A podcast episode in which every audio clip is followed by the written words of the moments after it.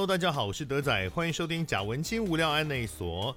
哎，首先跟大家讲一个好消息，就是其实我一直以来都不大懂这个 Podcast 到到底我们的收听啊，这个效果到底怎么样。然后最近才刚学会怎么去查这个 Apple Podcast 的排名啊，然后发现哎，我们的。这个 podcast 的成绩还不错哎，就是我们当然比起前面百灵果啊或播音啊、瓜吉啊，他们是不能比啦。但是在表演艺术的这一块的节目里面呢，我们排的还蛮前面的。我们的节目大概都有前三名左右的排名，然后单集的排名甚至有的时候会是排名第一的状况。这个应该是收听数。我其实蛮惊讶的，虽然坦白讲，后台看起来，诶，这个收听数也不是多高，但是可能在这个领域里面已经算还不错了。因为我们晓得，在网络上面，其实表演艺术这一块啊，它是一个蛮冷门的，然后很小众的一个区块，所以听人确实比起最红的那些主流流行会差蛮多了。但这也是我们之所以要做这个节目的重要原因嘛，我就希望说能够留一点空间，留一扇窗口给表演艺术的朋友们，然后同时呢，让喜欢同样喜欢表演艺术的朋友们也有一个管道可以接收到这些讯息啊，包括演出讯息啊，然后创作的这些背后的背景啊等等啊，当然也延伸到一些其他我有兴趣的。呃，人文社会的议题，或者是其他的文化领域的一些事情，哦，那么还蛮高兴的，还蛮高兴的。因为虽然我这个人在做创作的时候，其实是没有什么在管观众跟听众的哦，我都是做自己喜欢做的事情啊。尤其因为我还有本业的关系嘛，所以就更随性的做自己想做的事。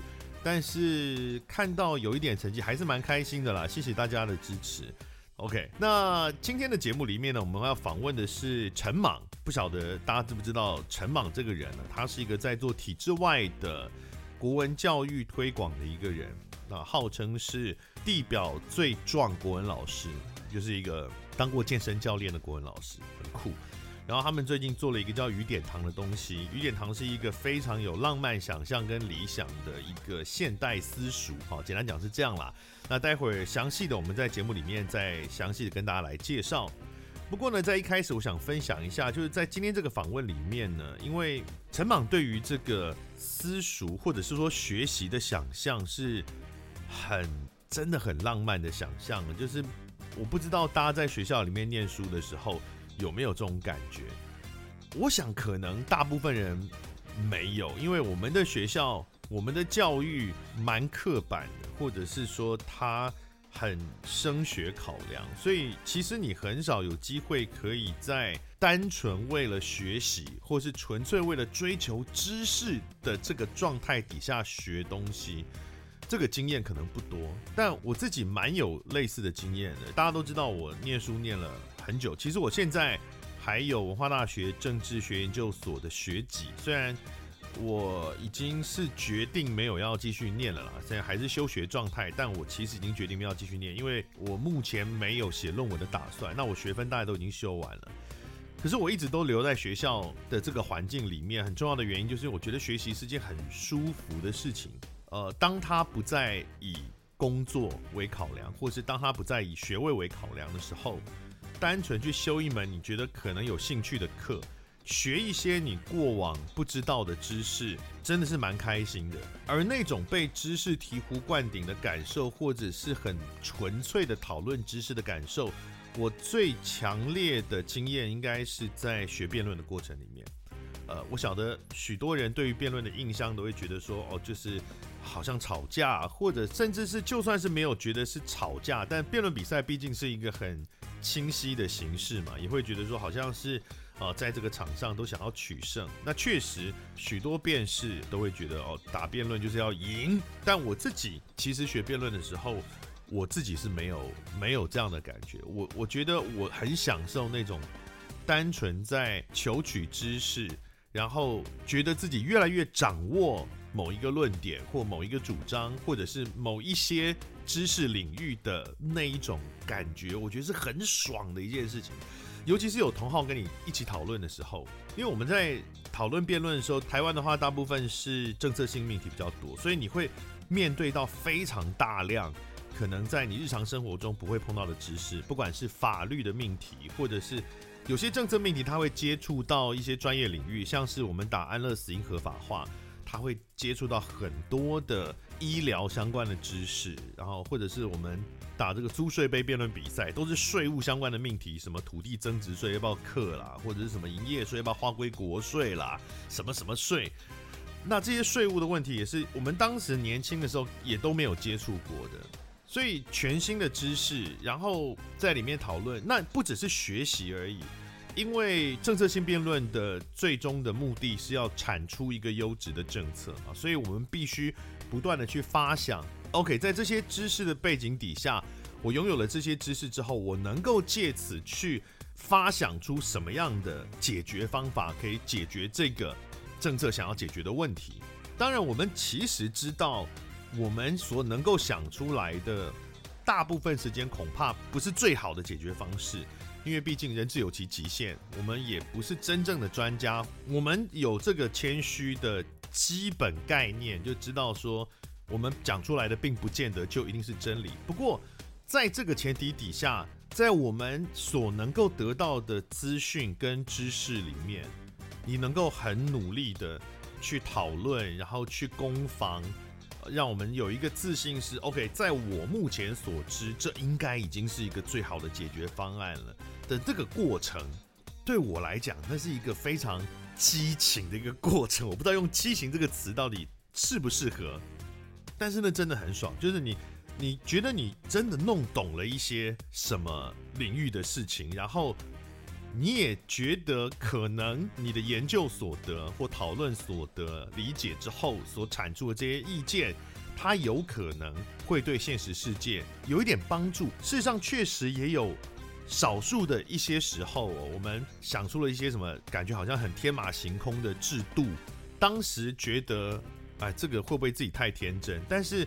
多年后真的被采用的时候，你就觉得、哦，没错，我那时候想的没有错，哦，真的是这样子做会比较好。这个过程中有许多地方都会带来快感，那我觉得那个是我人生中非常珍贵的一些经验。而且我们在辩论讨论的过程里面是可以丢掉许多现实世界当中会干扰我们讨论问题核心的时候的一些要素，比如说礼貌。哦，不是说学辩论就是没有礼貌，而是我们在讨论的过程里面不用太担心你的使用的语气啊，或者是文字，或者你在反对对方嘛，反对对方的立场，这样是不是很不礼貌？对方会不会生气？那在辩论讨论里面，因为大家有一个彼此的默契在，我们都知道我们是针对这个议题在讨论，或针对论点跟争点在讨论，所以可以放掉那些顾忌，而。很纯粹专注的去去思考，然后反应，然后攻防，然后我们也可以去放开一些现实世界当中的一些困境。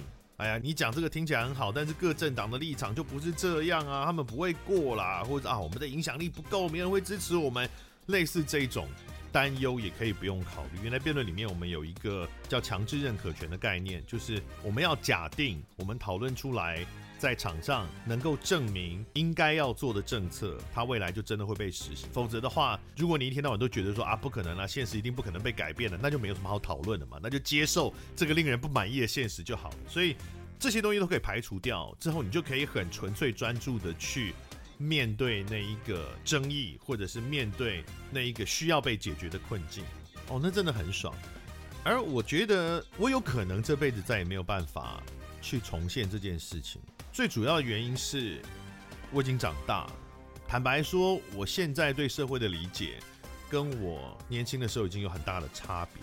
即使我现在再回到那一个政策辩论的场域里面去，然后，即使我能够找到同好一起再来做当初我们在做的那些事情，做那样的讨论，可是你的思考很难不被我们对于现实的理解所影响。这当然有好处，就是可能你的思考会更贴近这个世界真实运转，而且这样的话，你能够想出来的论点，或是你能够设计出来的制度，也才真的比较能够解决这个世界的问题。可是相对来说，也因为我们已经长大了，所以我们就不再能够那么的纯粹，我们就不再能够那么的天真。现在如果要回去讨论的话，我觉得应该会在这个过程里面掺杂很多。我们对于现实的无力感，或者是被许多现实的状况绑住，这也蛮无奈的。就是人真的已经不再纯真之后，就很难回到当初的那个美好年代啊。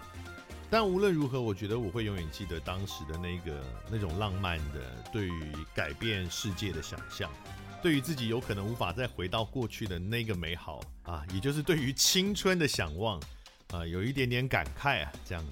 我我今天听了陈莽的对于他的雨点堂的想象之后，蛮有这样的感触。那以以他来说，还能够保持着这种对于学问的纯粹浪漫，我我是很羡慕的。那大家待会儿也可以听听看，就是你有没有过那样子的学习的机会？其实如果没有的话，我觉得很可惜。也许现在还可以再透过他们的雨点堂尝试看看，不管是重现还是一个全新的学习体验。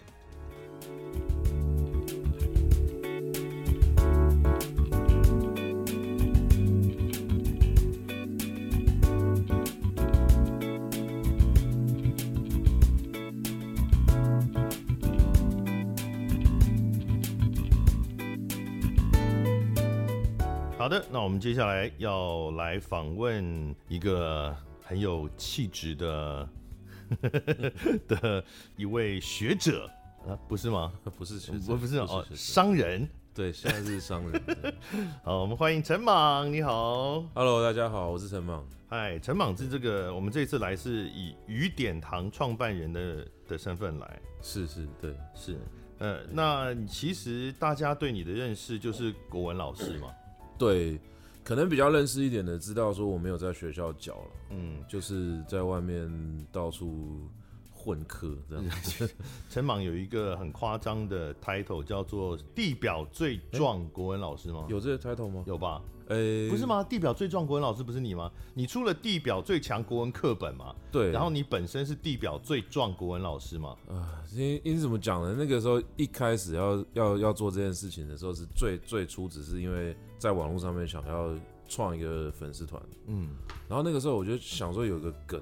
什么那时候可能很流行什么地表最强哦，超多的，我还录过很多广告都是这样，啊、什么都可以地表最强。对对对对对，然后就是像国外有些有些形象是比较硬汉形象，还是那种啊，就是会拍一个背影啊，还是怎么样。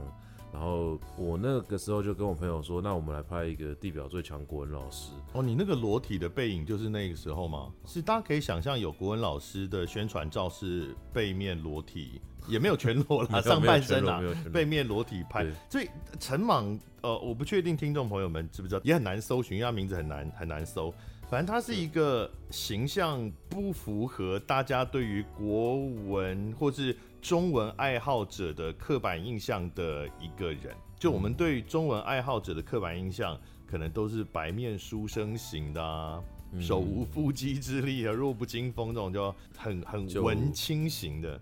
对，但外形。我其实有一段时间很励志要成为一个文青，但一直失败。你说的是内涵还是外表？外表啊，外表啊。哦，你这啊什么？你外表想要成为一个文青？我就想说，因为那些文青比如说会在就是网络上面发一些看起来很有气质的照片啊？是是是，比如说就穿一个素一点的衬衫啊，贴身的。嗯然后拿一本书啊，拿对一本书，老人与海啊，哎对，然后 村村上春树，村上春树 哇，对，大概就那种感觉嘛。然后我想说，那那我是不是也可以拍一些就是看起来很有气质的照片，还是说怎么样？然后后来想说，那算了，就走另外一个路线。本来想想拍一个搞笑的照片，就是地表最强国文老师，只是因为那个时候我在练身体嘛，就觉得说，哦，那你如果要出来教国文的话，可能呃真的要走这个形象会比较少。但是没有想到说后来。出版社就真的把它变成一本书。棋子比较少，就是陈莽他是当过健身教练的人，他非常壮硕就是我记得你好像也有某个宣传词是什么胸肌最大的国文老师啊？哦，对啊，因为他本来要帮我写那个 什么鬼啊？本来本来那个夏明啊，就是豆点陈夏明，对陈夏明，他他 他本来要帮我写什么二头肌，然后我就跟他说，可是我对我的二头肌没有很满意啊。我说这不是这不是重点，这是我觉得是重点。我就说，所以你对胸肌比较满意，就是。他就问我说：“好，那你觉得你身上最强的是什么？”我说：“嗯，如果要就比较值来讲的话，胸肌可能练的比较好。”他说：“好，那就胸肌。”在讨论出版的时候，真的有必要讨论到这个地步吗？就是根本就没有在讨论那个书的内容。那个、所以好了，陈莽反正就是一个他看起来反正很壮啊，肌肉很大颗，然后车头灯很大，然后人也很大只的一个。一个人，所以他看起来跟我们想象中，因为我觉得以台湾人来讲，我们对于中文爱好者的想象都会跟哦，比如说儒家的书生或士大夫的那种形象混在一起，所以就觉得很不像。那这个确实也是让你看起来很特别啊，就是感觉不是一个典型的，对对，非典型的国文老师，大家都说像体育老师嘛。对，你念书的时候就是橄榄球队的，对，我就是橄榄球队。我们对于体育优良的人哦，也有一个刻板印象，嗯，就是会觉得呃肌肉很大就没有脑嘛，就是觉得好像体育很强的人学科就不行。这个是另外一个，有一个刻板印象是这样子的，对啊。所以大家看我就知道，其实没有很认真在念书，是这样吗？没有没有，你是从小是资优生哎，你本来是什么美术班吗？你是美术班，很小的时候了啊，然后变成后来变成数理资优班。但那个时候的确就是不爱运动的时候，所以其实我不是一个天生的体育好手，这是一个很漫长的过程。因为小时候因为体能很差，嗯，然后我心脏天生有一些问题，不是很严重的问题，可是就心肺功能会比同才要再差一点。那这样练重训其实压力蛮大的吧？对，可是就是你不想输嘛，你会觉得说你总是要在你最弱的地方去去站起来，所以说我觉得是一种很阳刚的男性的那种心理在。作祟啊，这就是就是直男们的枷锁，就是幻想说，如果你练完身体之后，会不会就是很多女孩子就跑来呃找你啊，还是怎么样啊？嗯、所以刚开始可能有点失恋啊，觉得说好吧，那我就去练身材，看会怎么样。结果最后得到的结局就是跑来跟你搭话的都是男性，这样。对，这太不了解这个世界，傻子。结局就是这样子。对，那是大学的时候是不是才开始？高中开始练，高中是建国中学。对，然后大学比较有系统的去训练，这样。台大中文系。对对对对，所以就是天之骄子一路的成长，从自由班到建中到台大，在。在大学之前学学业上都蛮顺利，是，然后是研究所之后不顺，对。不，你你也不是大学念完就念研究所啊？我重考三年才上研究所。哦，对。哎，等一下，我看过一个访问，是说你是刻意先去工作，然后之后。哦、呃，再回到学校的时候，觉得这样才能够比较知道，呃，自己为什么要念书，效果会比较好。呃，更好的讲法应该是我劝大家刻意先去工作，因为我是误打误撞。哦，你自己并不是刻意先去工作，你是单纯考不上。那时候就是考不上啊，啊因为因为英文不好，这是另外一个故事啊。好，所以这个是。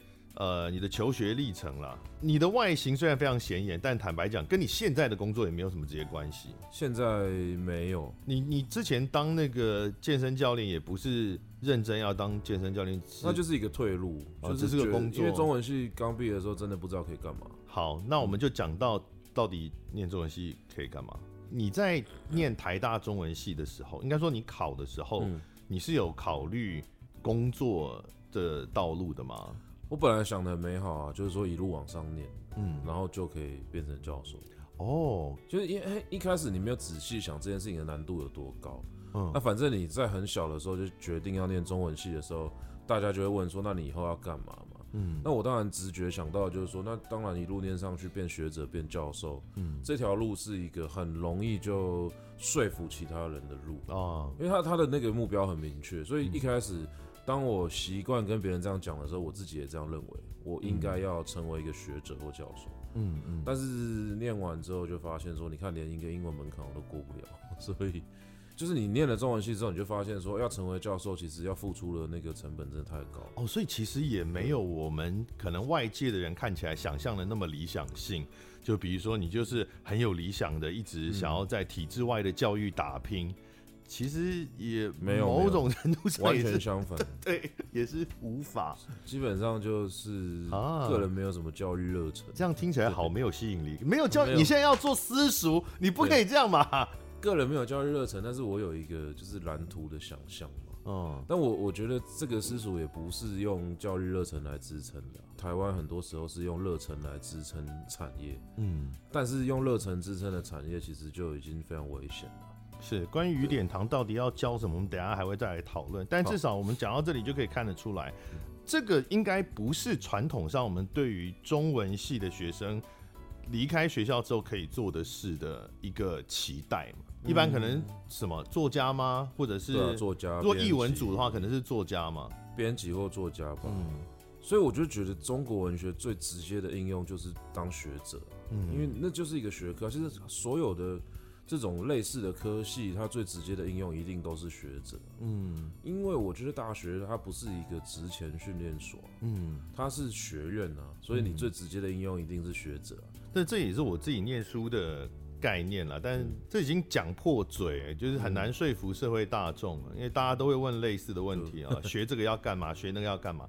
我学政治，坦白说也也很难直接要干嘛？你说政治要干嘛？呃，从政当国卫助理，我们以前我们以前在学校里面也都是说哦，去当国卫助理去实习。可是坦白讲，你你不学政治就不能当国卫助理嘛？对啊，你学法律可以当法案助理啊。其实很多各种地方党部啦，或者是服务处，他不需要什么特别的学历的那个，那我们。学这个要干嘛？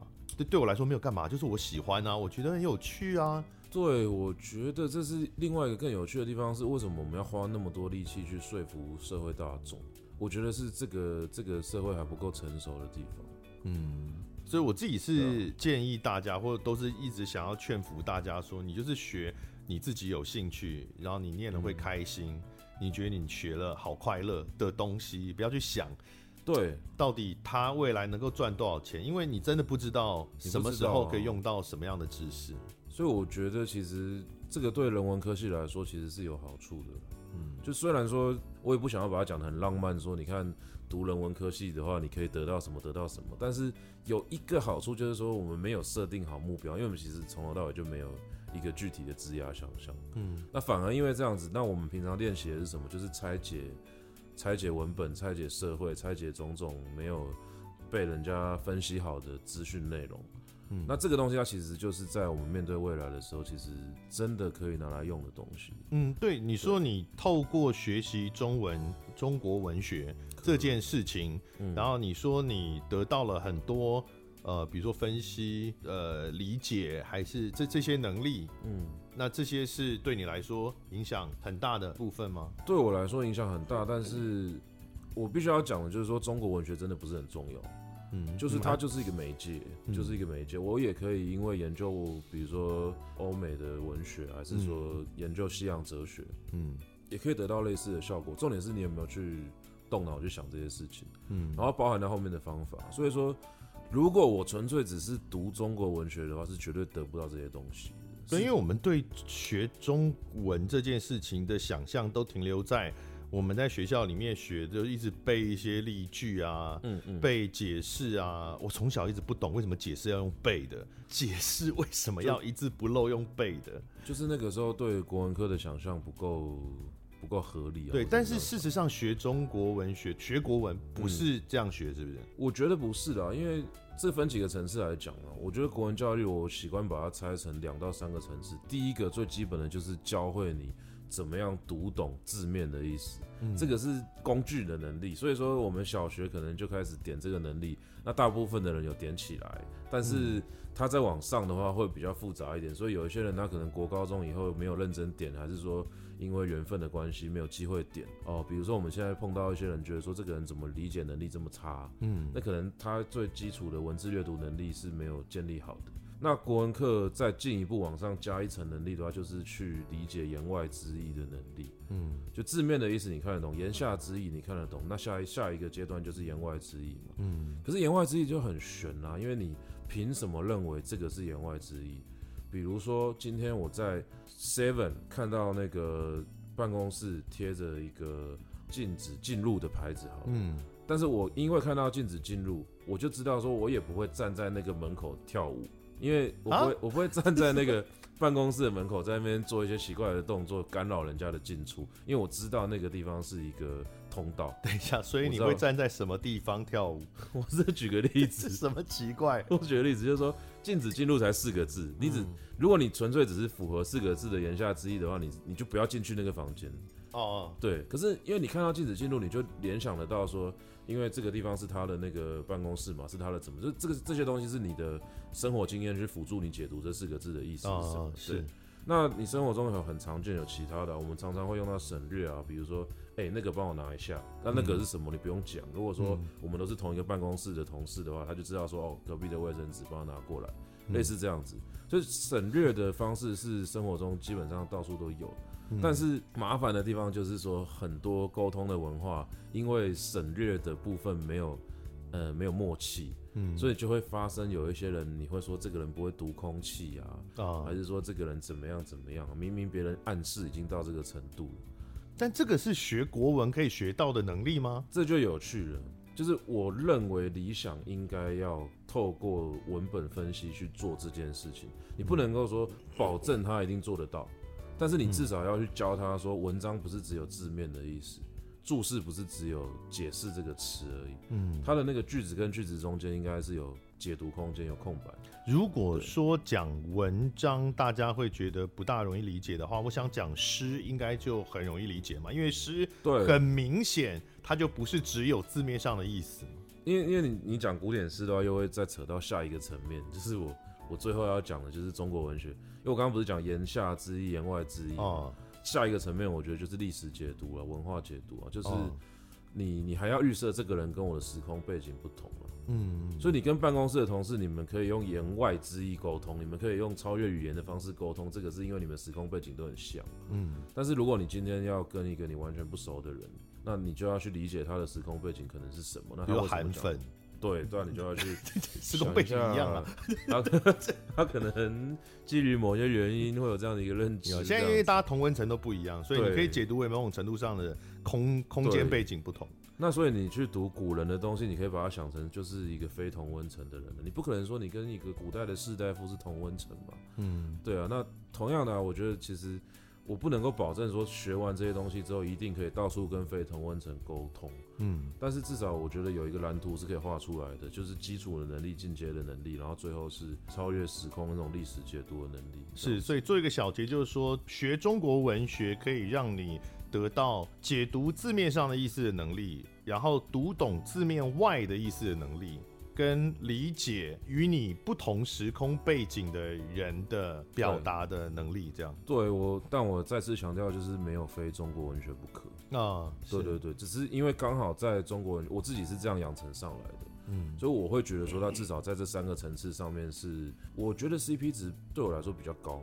嗯，因为它有点像是三个愿望一次满足的感觉。可是阅读的话，为什么要学中国文学呢？阅读感觉比较是，尤其现在有白话跟文言之争嘛，嗯、啊，或者说我们要学阅读能力，或是一般日常沟通能力的话，那就是学现代的就好啦。为什么要学？因为我们讲中国文学讲的都不会是近二十年、三十年的文学。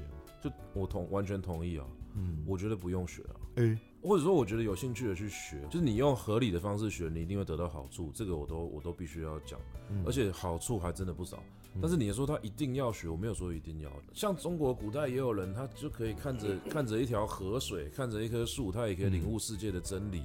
那你说他要不要学中国？你 说王阳明割竹子吗？呃，割竹子是后来就生病了，有点失败。对对，但是那就是因为书读太多，跑到书读到脑袋坏，跑去割竹子，干嘛这样？对啊，所以问题是说。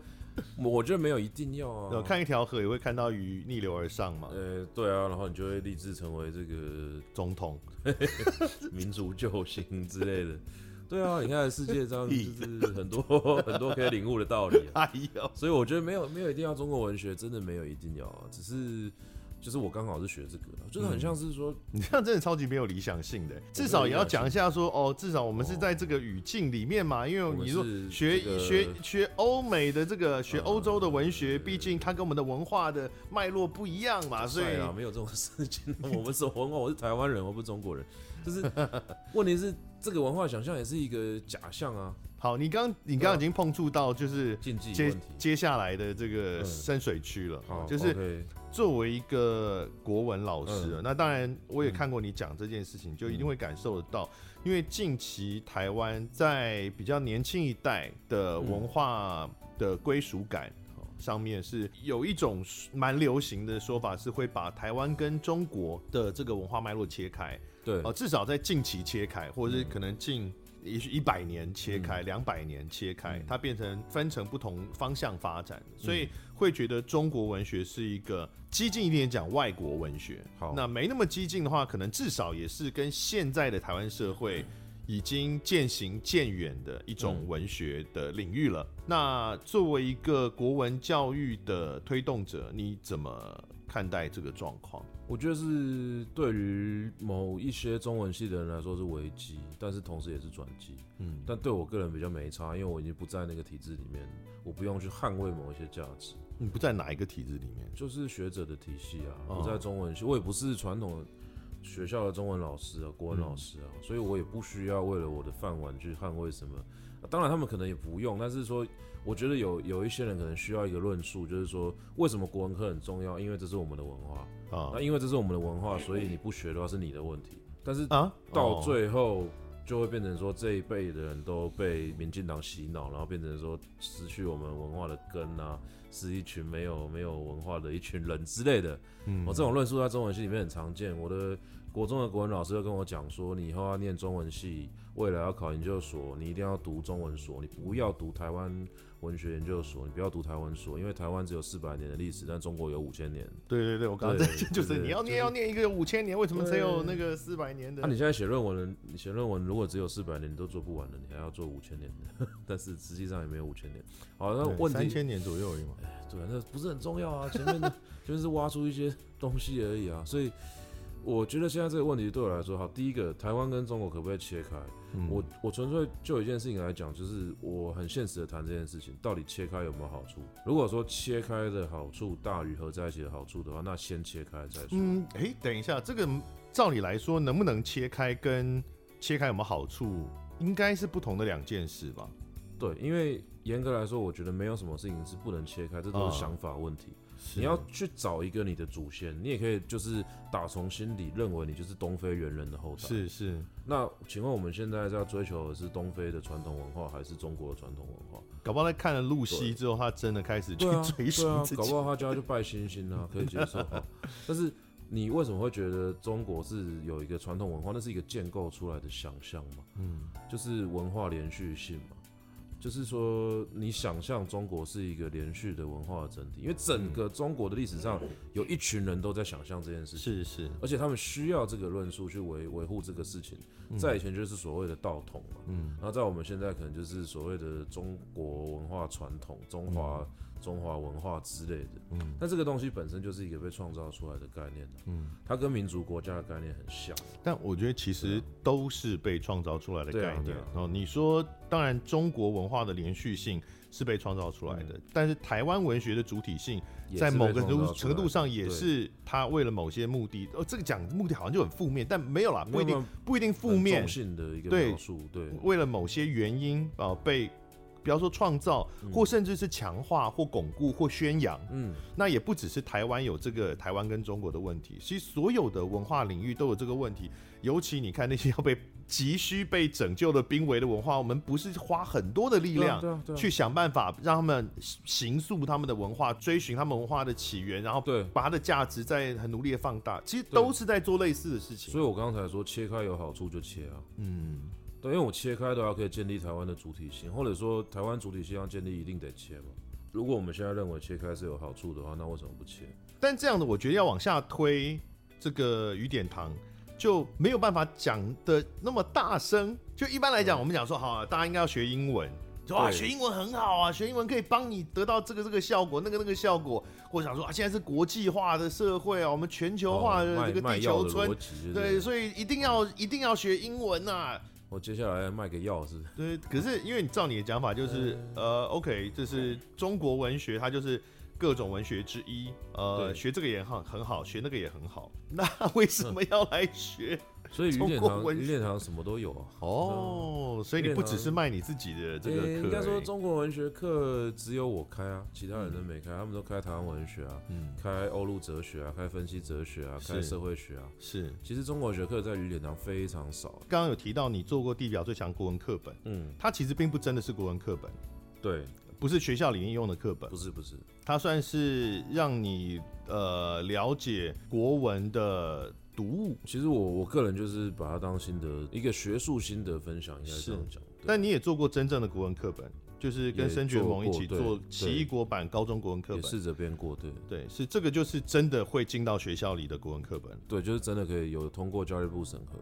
是，然后你也开线上的国文课，一直都在做，都是国文教育的推广。对，我我觉得要讲推广的话，责任有点太大，我真的没有在推广这个东西，就是就是一个商人啊，我在卖我会的东西啊。很明显，雨点堂不是为了推广国文教育而存在的，因为它开了很多不同面向的课。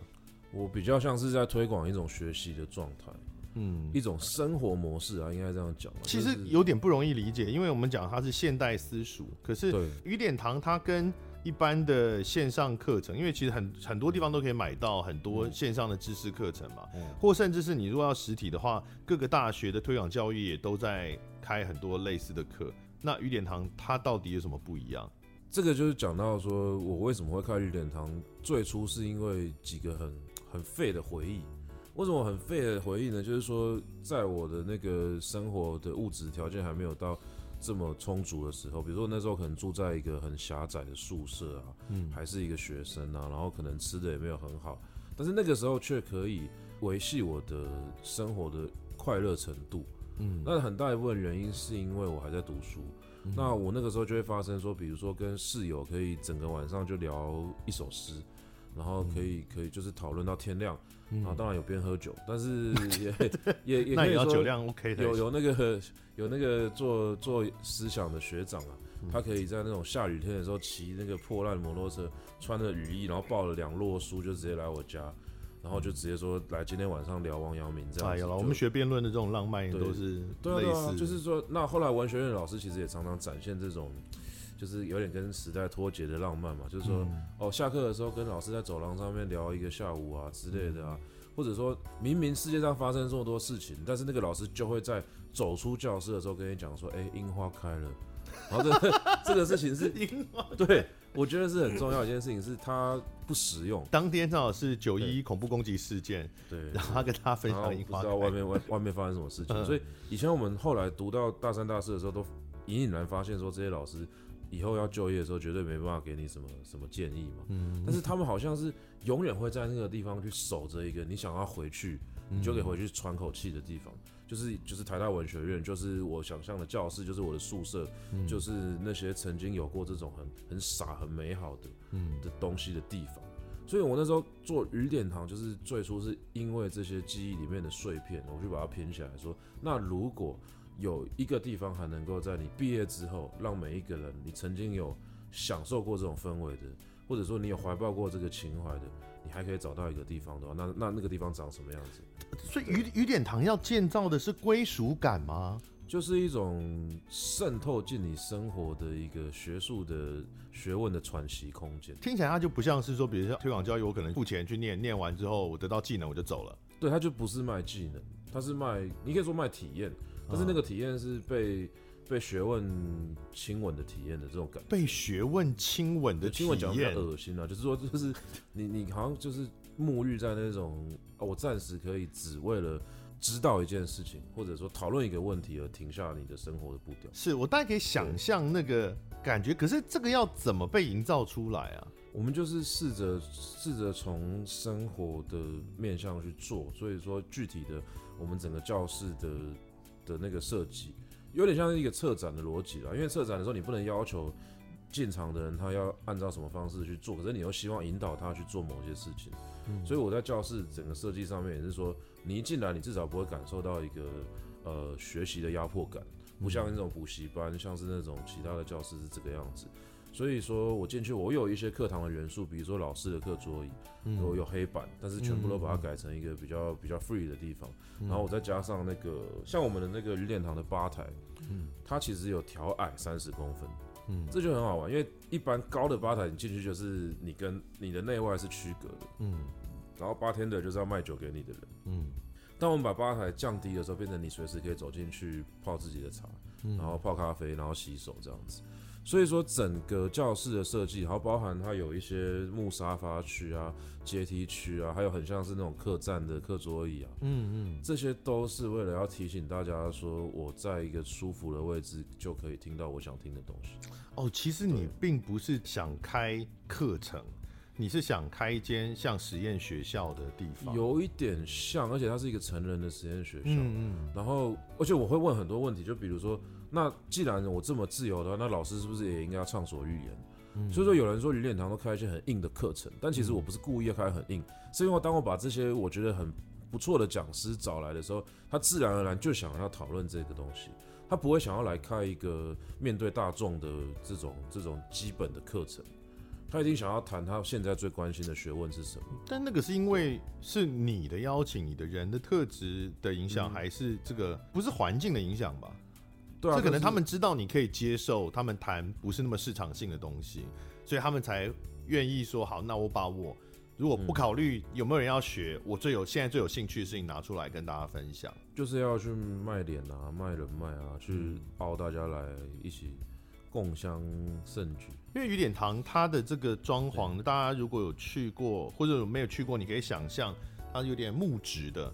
木质。哦、有很多木质的课桌椅跟这个墙壁上面的材质的装潢，有点木质的。然后像刚刚有提到，它不是一个教室里面就一排一排的课桌椅，对。哦，它散落着几张课桌椅，对，然后也有一些座位不是以课桌椅的形式，它可能像是一个合适榻榻米的小角落，或者是什么类似这种感觉，点像交易厅那种感觉。对，然后有一个吧台，嗯。然后呢，装潢上面有很多莫名其妙的 QR code，我真的是 哦，大家去雨点堂呢，呃，如果呃在它的环境中有很多呃小装饰跟解说文字跟 QR code，那请大家一定要去刷一下那个 QR code，然后你会得到完全没有没有用的资讯。对，没有用的资讯，你会觉得我为什么要来这里？就是就是让大家觉得生活好像可以有一些好，这样大家听不懂，我觉得可能还是要举例，比如说你如果去上厕所的话，然后就会有一一个你上到那间是不是？有一个马桶，它对。它就会有一个说明文字说哦马桶，然后这是免治马桶，哦对对。免治马这是免治马桶，然后还有一个 QR code，我想说哦这个我想说写一个这是免治马桶这种废话 到底有什么意义呢？他说啊可能是 QR code 里有更多的这个资讯啦，所以我就扫了 QR code，然后里面就是免治马桶，看个屁，浪费我时间。可是你上厕所的时候的时间也本来没有要干嘛，就无厘头的耍一个空间中的小可爱，但所以你要的是一个这个氛围感，可是也不只是装潢吧，因为你讲那个比较像是师生关系占很重要的的，对啊，人还是最重要的。对啊，就是这个一个学员来说，我要怎么去有这种如沐春风的感觉？他跟他要怎么做出跟一般的补习班或者是呃一般的教育机构的不同？就是我们毕竟还是卖内容的嘛，嗯所以说我在课程内容上面，当然尽可能会去跟每一个开课的老师还是有讨论，嗯就包含我在付讲师费的时候，我都有加一点点少少的钱，嗯去跟他们说这个钱是鲁小费，嗯这就是说你跟外面开课的单位不太一样，是因为我动不动会跟你鲁小一下，说可不可以跟我讨论一下接下来的课程是什么？我不懂什么。意思，这为什么要付钱？因为我觉得占用到他们其他时间了，因为这个也是我个人的一个理念啊，就是我自己在外面开课的时候，我觉得那就是一个很单纯的交易嘛，就是他付我终点，然后我去。可是其实有很多，我觉得是是一个文化的问题，就是说很多时候我们想要凹那个人多做一点的时候，你没有一种使用者付费的概念，然后无形之中大家会去接受这种形式，然后慢慢的就造成说有一些人觉得被剥夺、被消耗。对等你刚刚讲只是说你们要讨论未来要开什么课，这个也不算是凹吧？这个不是就是商业模式的一部分嘛？应该说这是我的理想。嗯，我理想连上开会你都要付钱哦。就是意思是很很少很少钱，几乎嗯没多少钱。但是嗯就是那是一个我觉得必要的形式，所以最好就是跟雨点堂一直开会，然后都不开，不开都不开课，一直开这样就可以不断的拿那个开课的钱，开课还是开课的钱还是比较多。哦，对啊，开课很累啊，开会很简单啊。哎、欸，对啊，但是 但是你如果开完会开完会不开课的话，就像我跟好好讲这个，嗯、他们要跟我开线上课程，已经讲了有四到五年时间，哦、我不断的开会，开了不知道多少次会，但是我一直拖拉都没有做。如果开会有钱的话，我应该已经从好好身上拿到不少。哎、欸，真的，这样子开课的单位不是会倒光吗？对，他们目前还没有放弃我，我也不知道为什么。但不是这个跟跟学员没有关系。OK，就算你付了钱给这个老师，呃，但是这个这个跟学员的感受有什么关系？因为我们不是要建立学员的这个如沐春风的感觉吗？嗯，我不能要求学员在这边有如沐春风的感觉啊，所以我只能让这个课程内容自己去找适合的人进来。就是他他会因为某个缘分，他看到行销广告还是看到什么消息，他报了这个课，嗯，但是搞不好来了之后觉得大家不对啊。嗯，啊、不对就就分手啊，就去别的地方，就是对的人留下来，慢慢的形成这样的一个。对，但你对雨点堂的的理想是想要去找一群对的人，重现那个以前在比如台大对呃文学院里面的那一个很好的学习体验。嗯，有点像是这种感觉。然后那个学习体验，刚以刚的描述，就是它不是那么功利的。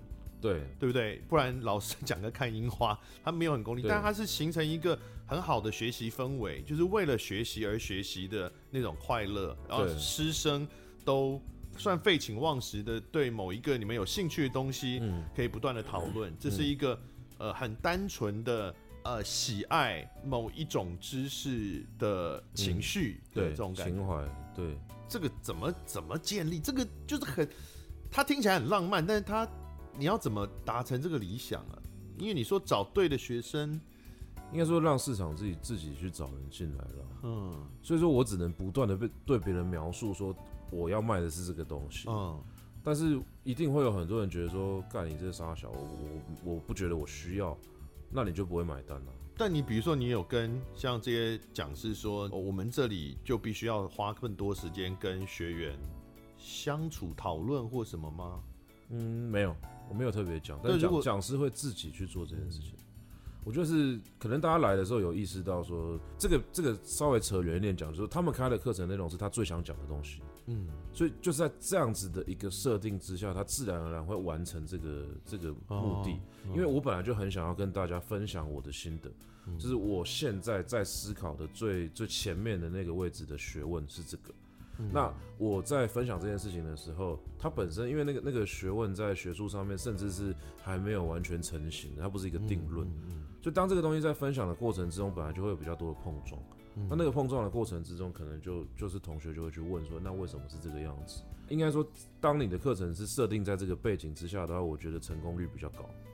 我只能我只能觉得说，他他比较有机会达到这个目的。这样听起来还真的就是。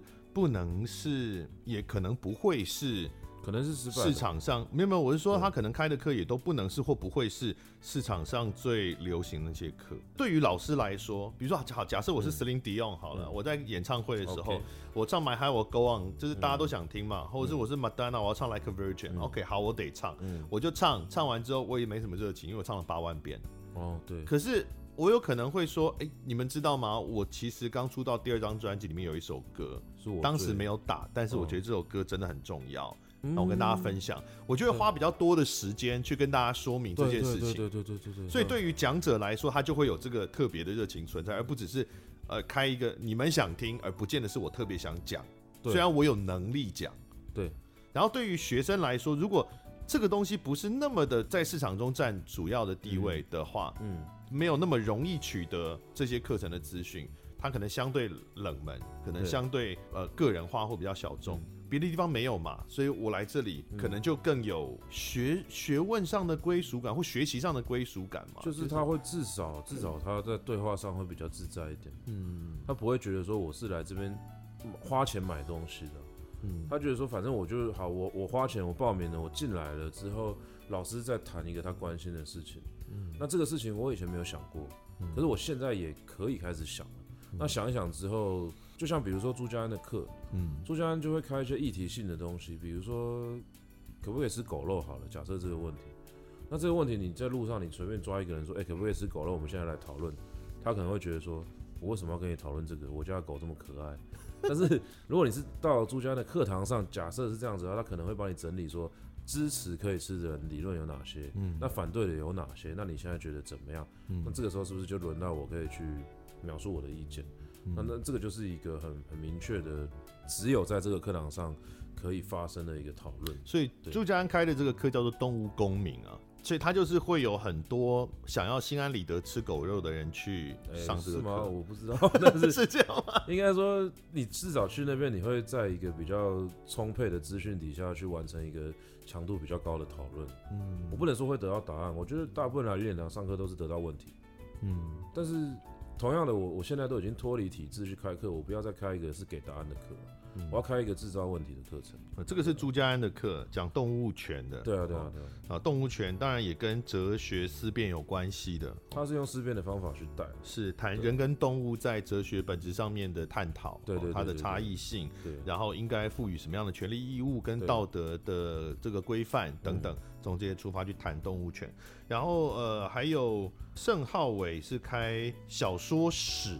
哦，对，日治时期台湾新文学小说史，对，然后朱友勋，哦，朱家，哎，我不知道是弟弟还是哥哥，他 他开的是哦文学素养工作坊，阅读评论写作还有本行的。朱友勋这一期就比较大众一点，是。相对比较大众一点，是。然后李平遥开的是台港日韩散文选读，哦，这个也不不怎么大众，其实，对，而且香港散文好像也很少。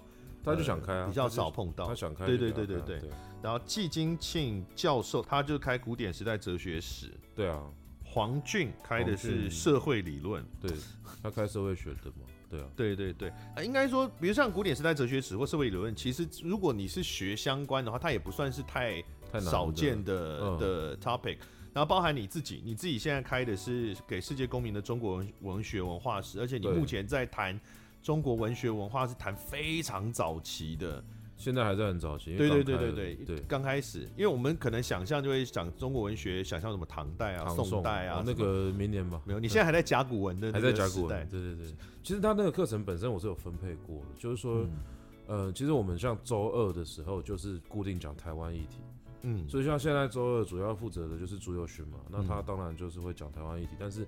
难保之后他想休假的时候会换盛浩伟来周二继续接着讲台湾的议题，嗯嗯，然后那个周三的时候就是讲社会议题，所以说目前主打都是朱家安，是。那周四的时候我们预计是讲文艺相关的，嗯，但文学相关的，只是因为刚好盛浩伟这一期还在讲台湾的文学，但是之后他可能周四像嗯那个九月之后可能就会开日本文学，嗯，对，就是世界文学都会放在周四。嗯，那周五的话呢，就是精读作品的散文的，走疗愈系的阅读的。嗯、那目前就是主打都是李平瑶来做这件事情。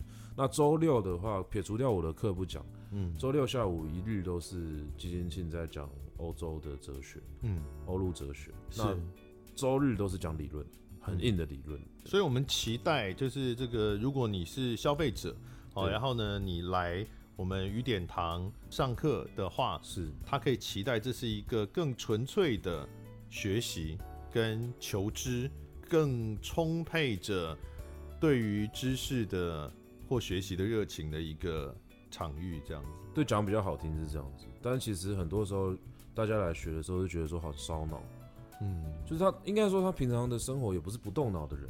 嗯，可是因为他换了一个场合，然后去刺激他的思考层面，嗯、所以其实很多时候我我原本是预设大家来这边很轻松聊天，然后享受这个氛围，但是最后的走了一年之后的结局要怎么聊了？我我上次有去上有去听你一堂课啊，那天是讲那个 呃剑桥的那个剑桥中国文学史，中国文学史，然后中国文学史的乡愁，嗯。哦，那个就是超越，比如我以我这个对中国文学没有特别的了解的一般人。完全超越我原来的知识储备啊！这是要聊什么？嗯，要聊什么啊？应该说有啦。你问第一个问题的时候，我有猜到是梁启超啦，但其他其他完全就不是，都是不不是听不懂，是都是全新的知识啊！所以没有没有对我来说没什么聊的空间。这个对我来说应该是另外一个挑战，嗯、就是说目前我觉得其他老师的课的聊的程度应该都比我还要好聊哦，因为我我很少回去开课，我到今年才有空出时间来回去开。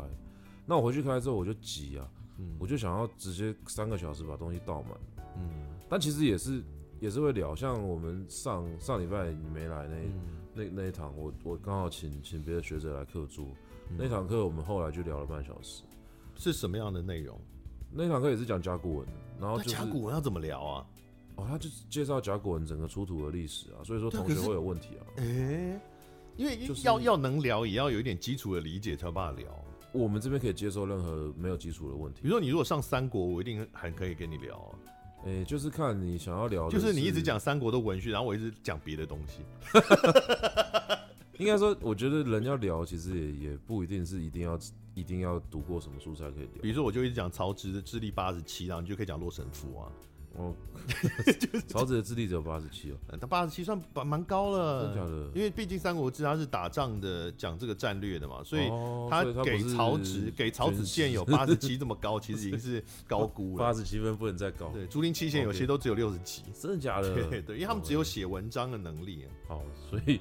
所以你看，这也可以聊，就完全又又离题了。我没有玩过这个游戏，也是可以硬聊。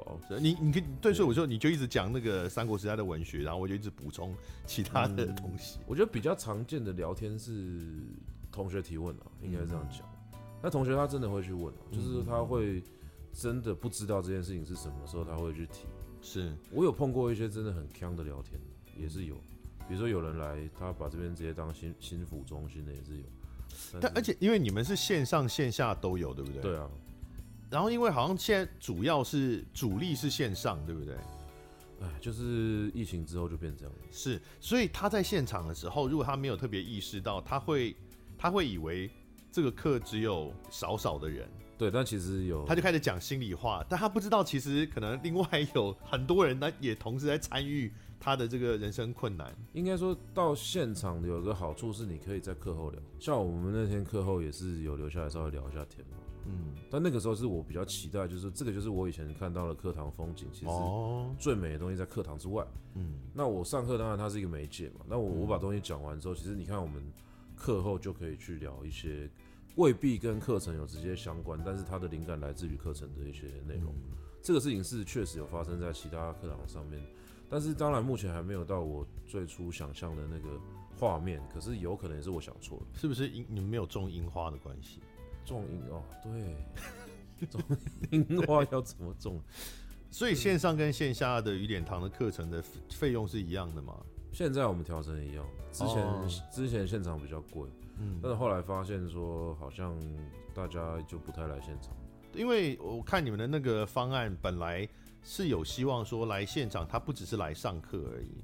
你们会希望他在课程以外的时间，他也待在这里，就是他可能来做自己的事情，或者也许他在这里会遇到其他的同好，然后就会也会有其他的交流。原本疫情之前的想象是这样，嗯，而且疫情之前确实也是这样子，嗯。